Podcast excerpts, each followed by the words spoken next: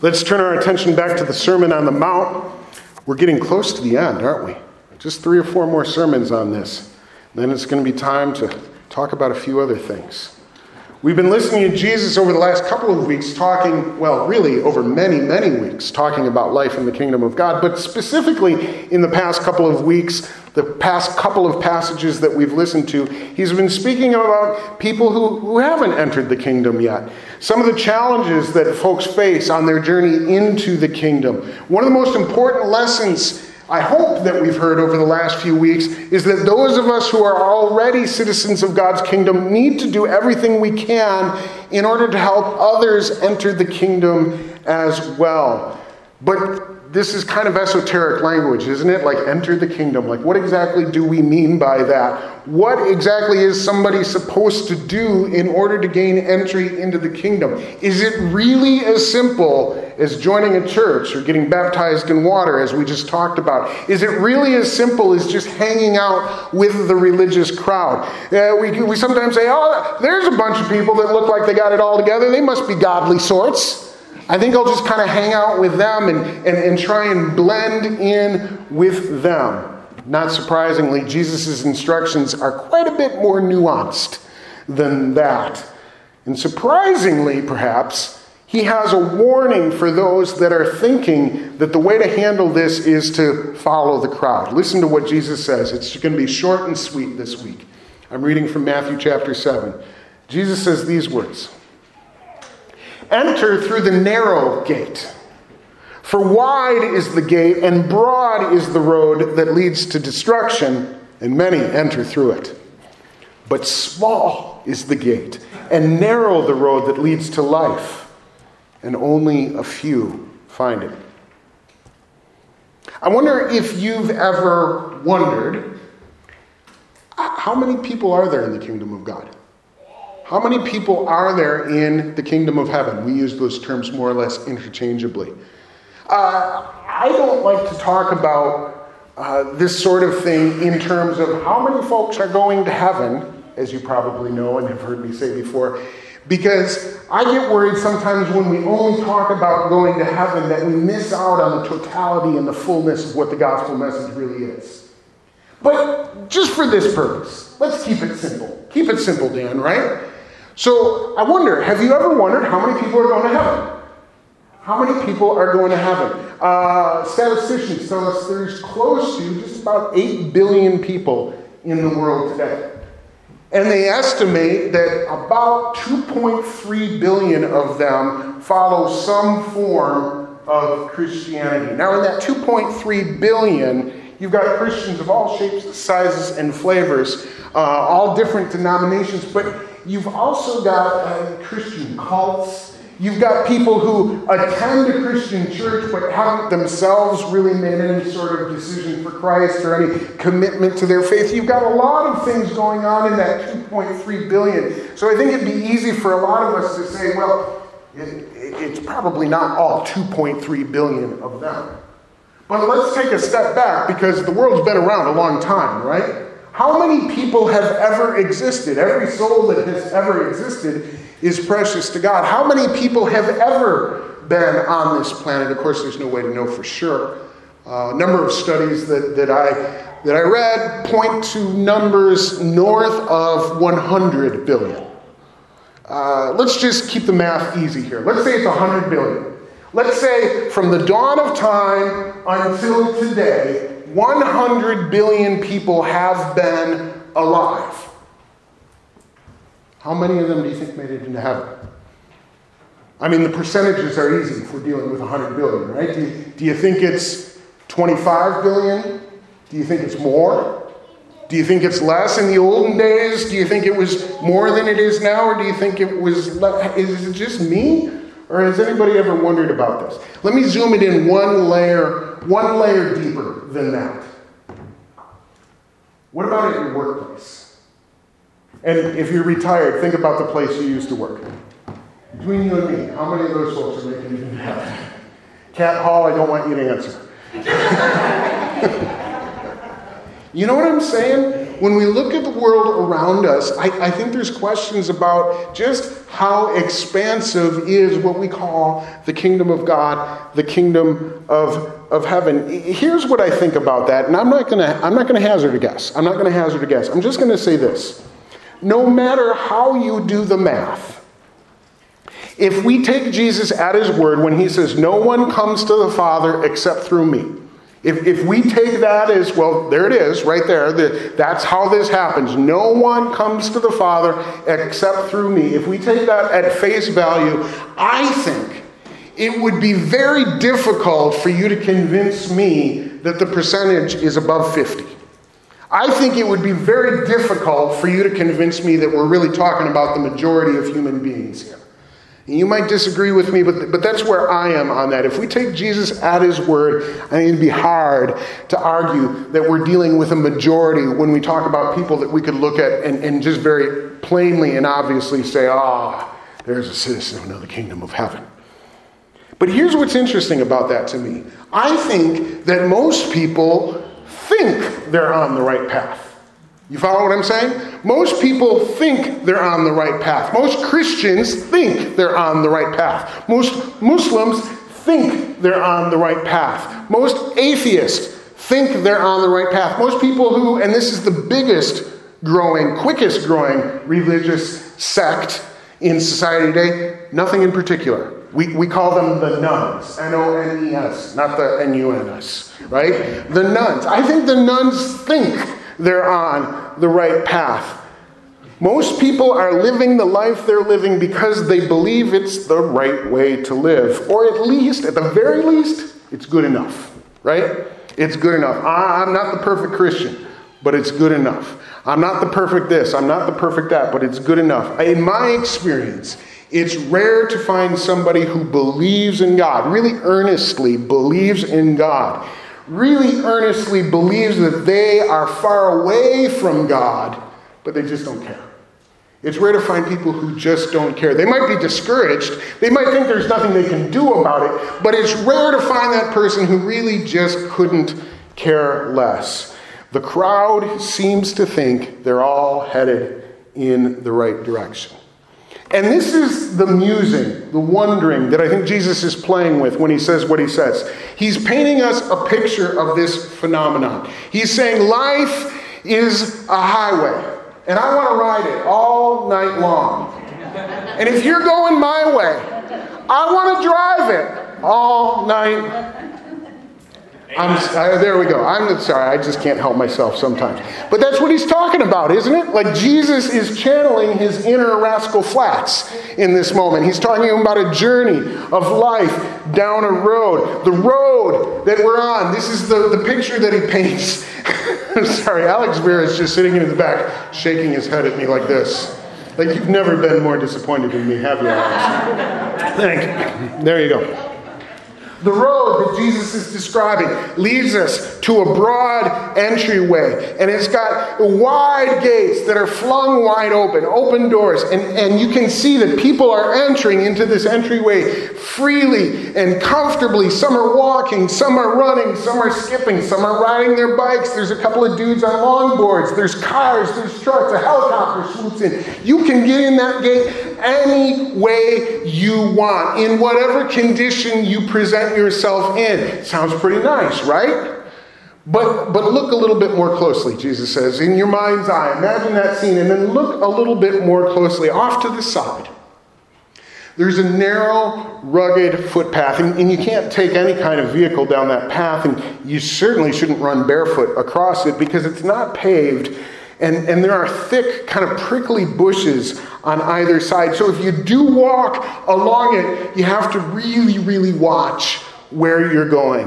And at the end of that path, you see a small, narrow, old, rickety door. And you can tell just by looking at that door. If I get all the way to that door and try to go in, I'm probably going to have to duck my head down or I'm going to hit my head on the crossbeam. It seems to lead, that door does, to the very same place as that wide open gate, but it's just a lot harder to get there. Can you picture all that in your mind? Now listen to what Jesus says about it. It's verse 13. You see it on the screen. Enter through the narrow gate. enter through the narrow gate. When he says narrow gate, it makes me think about how we board airplanes. Right? You know what I'm talking about? The narrow jetway. I'm I'm a impatient traveler. I don't like to wait. And so, you know, invariably, it's like, well, board with your group, and your group 843, you know, and then you, by the time you get there, the line's already backed up, and now you're. Have you ever been stuck on one of those jetways on a warm day, and like the air conditioning isn't running, and you, and you know, there's just like no way to get there. Everybody's crammed into that gate, and then when you finally, the jetway rather, when you finally get to the threshold of the plane there's that one teeny tiny door on the airplane. And if you're a big guy like me and you're carrying your, your, your carry ons and everything else and trying to make sure you got your family with you and everything, you kind of get, it feels like you're getting into a submarine sometimes, right? And we all go through. And the thing about the plane is once you're in the plane, there's all kinds of different options. It's class warfare in commercial airlines, isn't it? But it doesn't matter in terms of getting on the plane. You could be first class, you could be business class, or you could have a middle seat in the back and coach right next to the lavatory. Doesn't matter. Everybody's getting on the plane through the same doorway. Everybody shuffles single file down that same narrow aisle. Everybody has to stop and wait when somebody says, Excuse me, I have the window seat. Could you all get up and move it? Now we all have to stop and wait. And I, it doesn't matter if you're a first time flyer or if you're a platinum rewards member. It doesn't even matter if you're the pilot.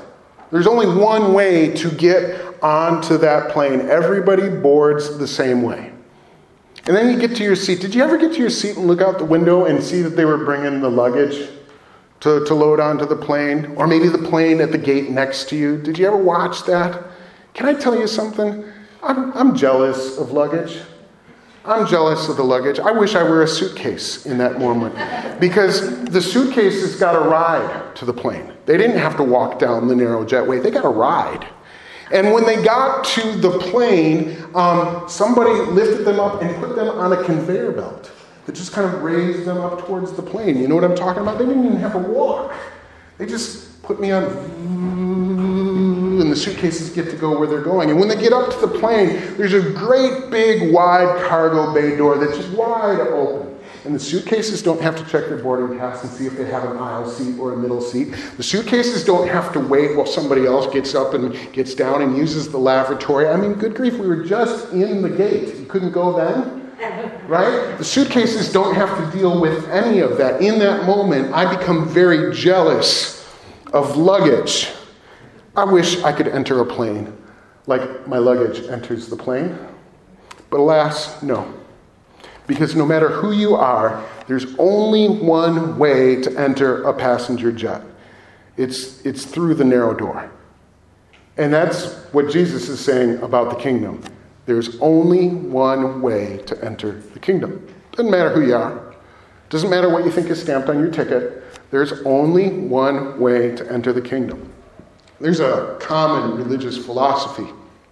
It says, no matter what you believe, as long as you do it earnestly, as long as you practice it faithfully, you will find God. Are you Muslim? Be a faithful Muslim. Are you Christian? Be a faithful Christian. Are you a Hindu? Be a faithful Hindu. Are you one of those, those nuns, the nothing in particulars, right? Well, just do that with all your heart and be, be good about it and be earnest and be faithful, you will find God. Whatever you do, if you do it from your heart, you're okay. And in essence, this philosophy is a way of trying to say all religions are equally right. We call it universalism. But there's a logical problem, uh, we call it a fallacy with universalism. The problem is that in its effort to affirm all religions, it has to ignore what most of those religions are actually saying. Because most world religions, including, as we've just identified, Christianity here, most world religions have some claim to exclusivity. Most world religions, at some level, say this is the only way. Don't do it like they do it, only do it like we do it. Most world religions would say that. And so, if we from the outside look and say, hey, we're just trying to affirm that all religions are right, in order to do that, you have to ignore what the religions themselves are actually saying. Any effort to say all religions are, are right actually is saying all religions are wrong. It's this weird form of, of atheism that just denies that there is anything called God. Jesus is very, very clear. He's clear here and he's clear elsewhere that there is only one way to enter the kingdom. You can earnestly try to get on that plane through the cargo hold, like I, I want to do. You can try and crawl through the pilot's front window. You could try and skimmy your way through the jet engine if you think that would work. You can try anything you want. You can be as sincere and kind hearted as you want about it. You are not getting on that plane. There is only one way to get on the plane. And it's important that we understand that. It's important that we understand that because without that knowledge, without that understanding, there's no urgency. There's no reason to listen to the teachings of Jesus at all. There's no reason to pay any attention to Jesus. We might as well just go eat chili and go home. Unless we recognize there is only one way in. If all roads lead to heaven, or nirvana, or inner peace, or self actualization, or whatever you want to call it, if all roads lead that way, then you do you, I'll do me, and we'll just go on but what if? What if Jesus is telling the truth? You ever wonder that? What if, what, what if Jesus actually means what he says? What if Jesus is actually telling the truth? What if there really only is one true gateway? And what if it's not the one that seems the most obvious? Well, if that's true, then we need to learn as much as we can. Fortunately, Jesus describes the gate for us. Unfortunately, his description isn't the most encouraging thing I've ever read. It comes in verse 14 of chapter 7. He says, But small is the gate and narrow the road that leads to life. You're looking for life? You're looking for life in Christ? You're looking for a small gate with a narrow road leading up to it. That's the description he gives us. Small gate with a narrow road. Just a second, I kind of want to unpack that word narrow because it, it, has some nuance there in the way Jesus uses it in his language. Uh, it's not just that it's a narrow like a balance beam or something like that. He's saying it, it's restricted. Actually, there's this idea of it being kind of confining and, and annoyingly so. It's why when I painted the picture for you in my own words, I said, imagine that the path is surrounded by prickly thorn bushes. It's not that there's a wall there that you can't get out or that holds you in. It's that if you deviate, it's just not going to be very nice. It's kind of rough. It's kind of like hold your breath and squeeze in here to get where you want. That's what Jesus is saying about the path that's there. There's, there's, there's just not a lot of wiggle room. You know what it reminds me of? It reminds me of uh, an episode of Seinfeld. Can, can, can, you indulge me here for a moment? I, yeah, Mom, I saw you roll your eyes there. Um, it reminds me of an episode of Seinfeld. There was an episode where, where Kramer adopts a stretch of highway. He's going to be the guy that cleans up the litter along this one mile stretch of highway. Do we have any other sinners in the room who know which episode I'm talking about? Amen and hallelujah. Thank you. Okay, Kramer adopts this, this stretch of highway and he's working on it one night and he notices, he says, you know, these, these lanes that they have, the cars going down, are very narrow. They're very restrictive. They're very confining. And so he has the bright idea of taking some black paint and, and blacking out the, la- the lane markers on that highway. He tells Jerry, Oh, it's beautiful. It's going to be like first class seating on an airplane. Extra leg room, extra wiggle room. It's going to be the most luxurious stretch of highway in all of New York. A night later, late at night, Elaine is driving down that very stretch of highway all alone, and she sees that suddenly the lane markers are gone, and she drives her car. She says, Ooh, my, how luxurious. As she kind of weaves back and forth. Ooh, ah, it's so luxurious. And predictably, of course, this leads to all sorts of trouble, and, you know, there you have a show about nothing. That's kind of what Jesus is saying. It, it, it, the path is confining, It's confining. It's not luxurious. The path isn't one on which you can stretch out and crack your back and crack your knuckles and just enjoy the comforts, all of the creature comforts. Jesus' point is that actually, if you on your journey of life are looking for luxury, comfort, ease, you're not likely to find it on your way to the kingdom of heaven. When it comes to traveling the path that God chose, the journey is not a comfortable one. The journey just isn't a comfortable one. Now, I want to be very, very quick because I think we do right here need to be very, very careful about how we understand what I just said. Does, does this mean that God kind of secretly enjoys our suffering? And so he made it a little bit difficult on us because he thought that would be funny? Right? Does this mean that Christians are supposed to be miserable? Does this mean that happiness is a sign of spiritual bankruptcy? Of course, that's not what that means. The life of a true Christian ought to be and can be a life of joy, but here's the issue our joy doesn't come from our circumstances, our joy comes from the Holy Spirit.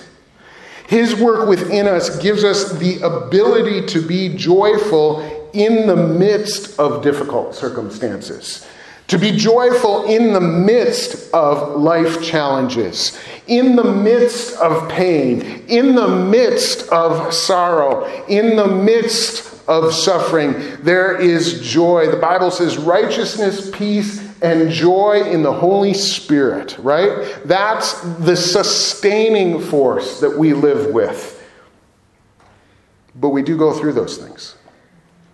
And this is why I tend to disagree with preachers who seem to always be talking about living your best life in Jesus. See, my faith has nothing to do with my best life. Do we understand that? My faith has nothing to do with my best life. Following Jesus necessitates me setting aside whatever I think my best life is and choosing instead to live according to the words of my Lord and Savior. And the reality is that is not always a comfortable journey, but it's a worthwhile one. How many would testify to that today? Look, it's, it's not always a comfortable journey, but it's a worthwhile one. It's a worthwhile one. You know what I think we don't do particularly well today? Sacrifice.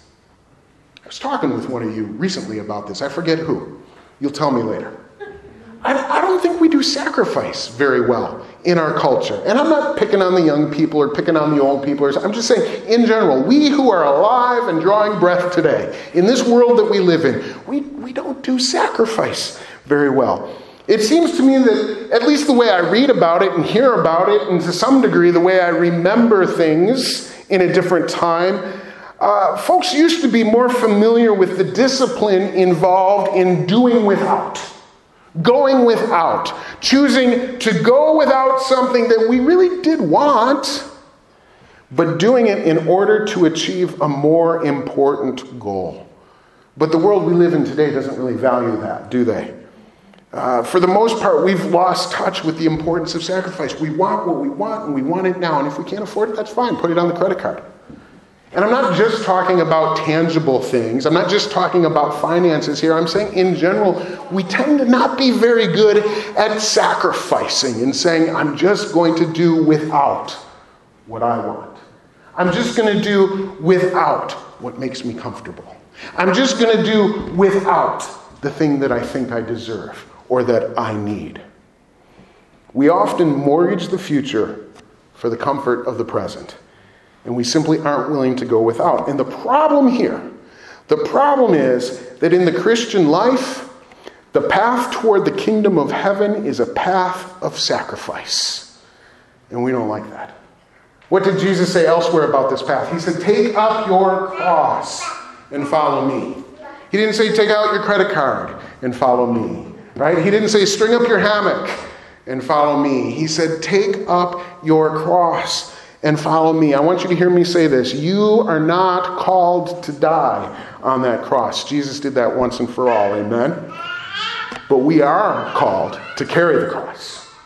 We are called to carry the cross. And carrying a heavy, rough hewn cross is anything but comfortable. And allowing our sinful human nature to be put to death on it, even less so. It's no wonder that so few people stay on the narrow path. Is anybody feeling encouraged yet? I hope we get there by the end. the wide path in Jesus' picture is so much more inviting, isn't it? And the wide open gate at the end of that path, it looks so nice and so welcoming. Where do you suppose that it leads? Well, Jesus told us, it was back in verse 13. Let me reread it for you. He said, So wide is the gate and broad is the road that leads to destruction and many enter through it. Can you hear the record screech as he says that? Like, what? Many enter through it. This is where we get back to that issue of following the crowd. Pay attention to the image Jesus has given us. Where on this image, where the path and the gate and the door and the narrow and all of that stuff, where's the crowd? Where's the crowd? Where are they headed? And is that really where you and I want to be? Jesus says no. The crowd is likely going the wrong way. You find yourself in a position in life where you're trying to make a choice and you see the world headed in one direction, your spidey sense ought to tingle. The crowd's likely headed the wrong way. The crowd is likely headed the wrong way. This is really the heart of the gospel message. When it comes down to it, the gospel, every time I say the word gospel, I want you to hear the words good news. It's literally what it means, right? The gospel of Jesus, the good news that Jesus came to proclaim. The gospel is not a particular set of beliefs, it's not a particular set of practices, it's not a moral code. If it were any of those things, I think it would be far more popular, frankly, than it is. The gospel of Jesus is the insistence that the kingdom of God has arrived and has overthrown and overcome the kingdoms of this world. It's the insistence that Jesus Christ, through his death and resurrection, is Lord over that kingdom, and that we have been invited to participate with him in that reign. Did you hear what I just said? The gospel of Jesus is a revolutionary call. It's not comfortable. Do we have uh, Les Miserables fans in the room today? Glory, hallelujah. Do you hear the people sing, sing the songs of angry men? You know, anger is a whole other issue. We need to preach that another day. But that is the revolutionary call of the gospel of Jesus. It is an uprising against the powers of this world and it ain't going to be comfortable.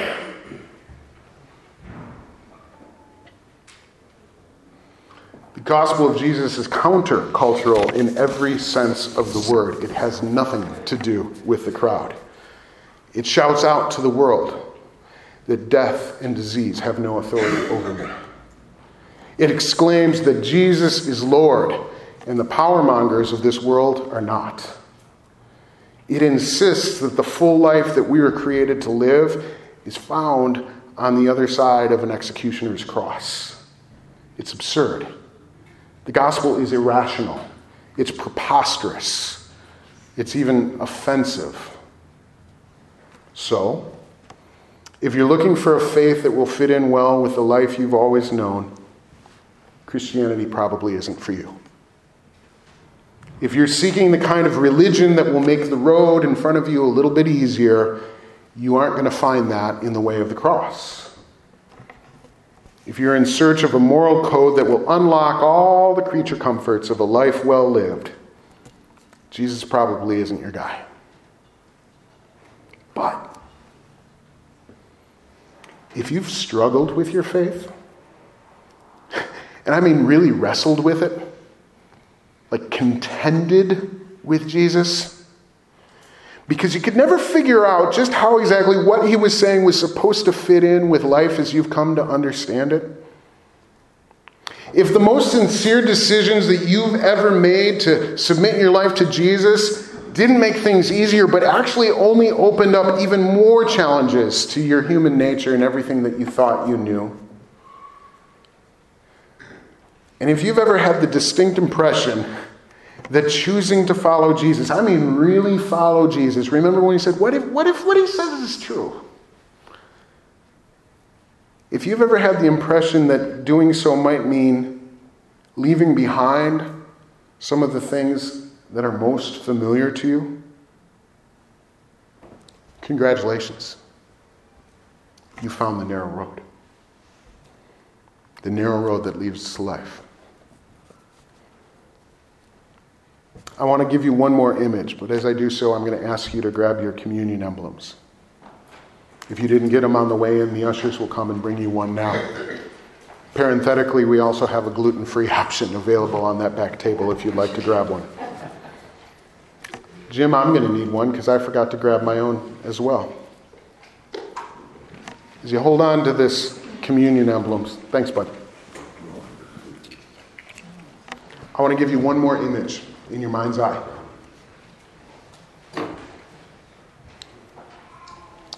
I want you to imagine a, a, busy city. It's the holiday season, so it's busier even than usual.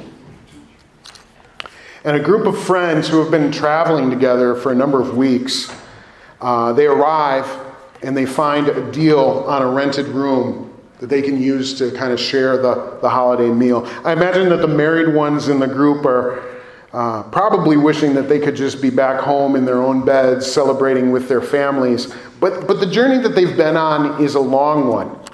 So they're nevertheless grateful for this opportunity, just, just this night, just to kick back for a little while. And as they're gathering, the leader of the group interrupts all of this boisterous conversation and he commands their attention. And to their surprise, he begins to talk to them about the difficulty of the road that is yet in front of them. He references all the crowds of people that are still out in the city partying late into the night. Uh, they had been welcomed by those crowds earlier, but the leader says, You don't want to be a part of that crowd. Don't mistake their joy. You don't want to be a part of that crowd. He predicts that before long the crowds are, are going to turn on their little group.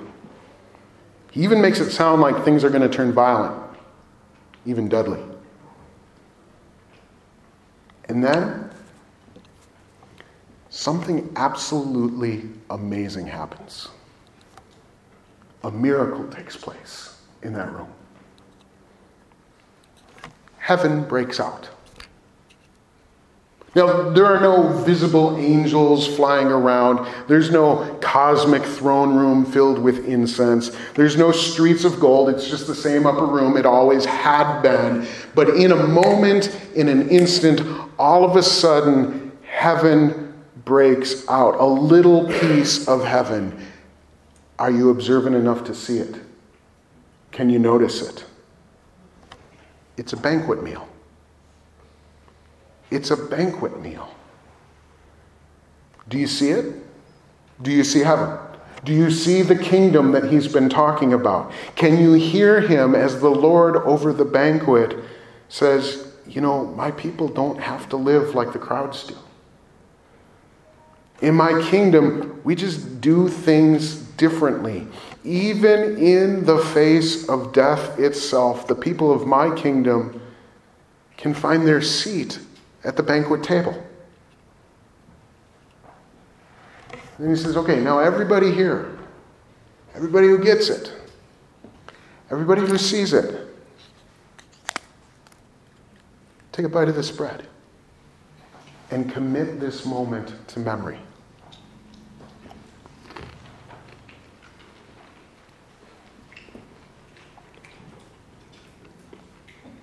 And just at the moment that I, I imagine that those guys are thinking, commit this moment to memory?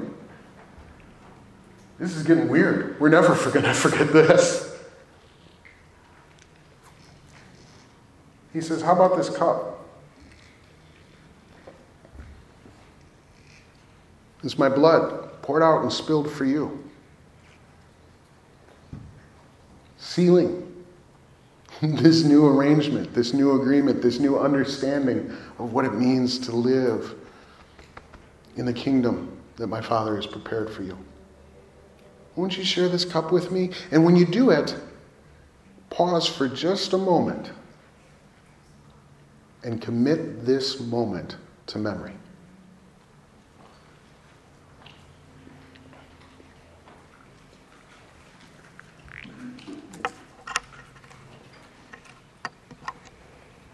If you've studied Bible history, you know that the meal that Jesus and his followers were sharing that night was a traditional Passover meal. I've learned a little bit about those through the years. I'm no expert.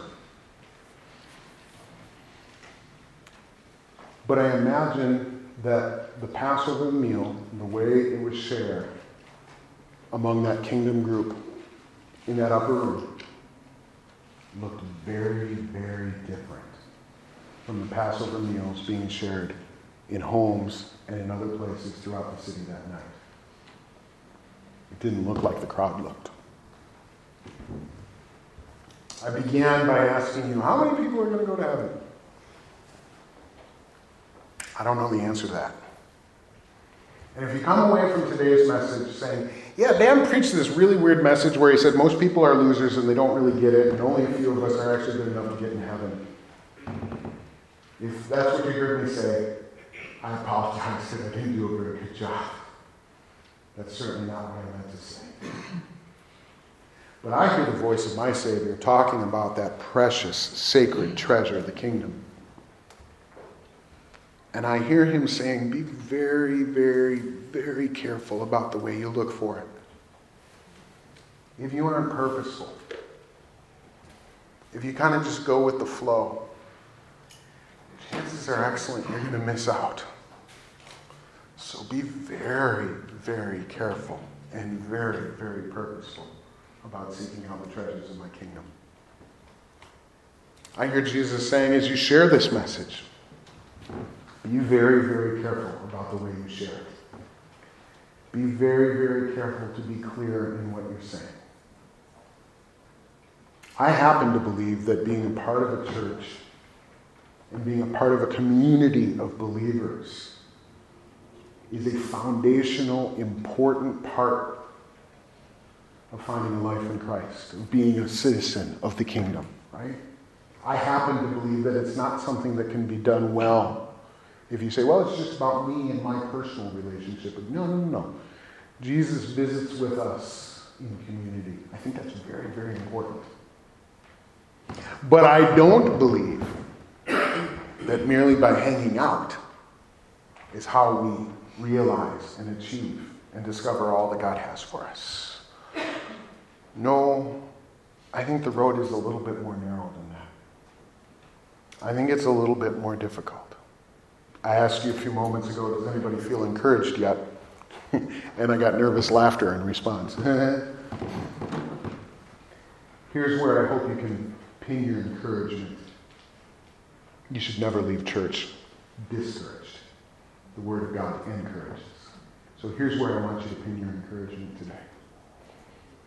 You're allowed to struggle. Amen? You're allowed to struggle.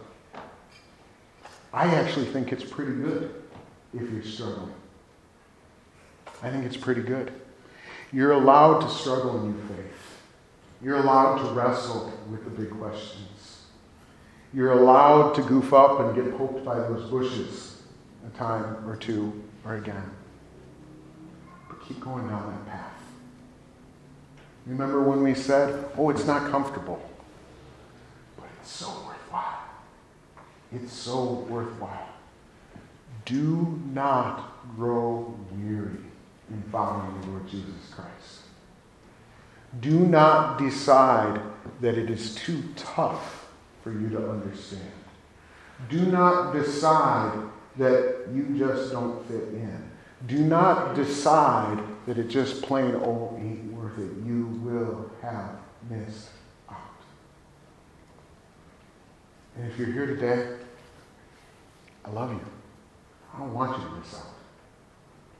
I want to cram into coach, and I'll even sit in the middle seat if I get to sit with you guys. Right? Let's board the plane together. Jesus, thank you for your gospel. Thank you for the good news that you have given us. Thank you that you don't talk down to us as you present the good news of the kingdom. You say it from the very beginning. It's tough. It's difficult. And what you have offered us, what you have shown us, is not a way to make things easier, happier, joy, joy, joy, joy, joy. No, you have said, Do you want to sign up for a revolution?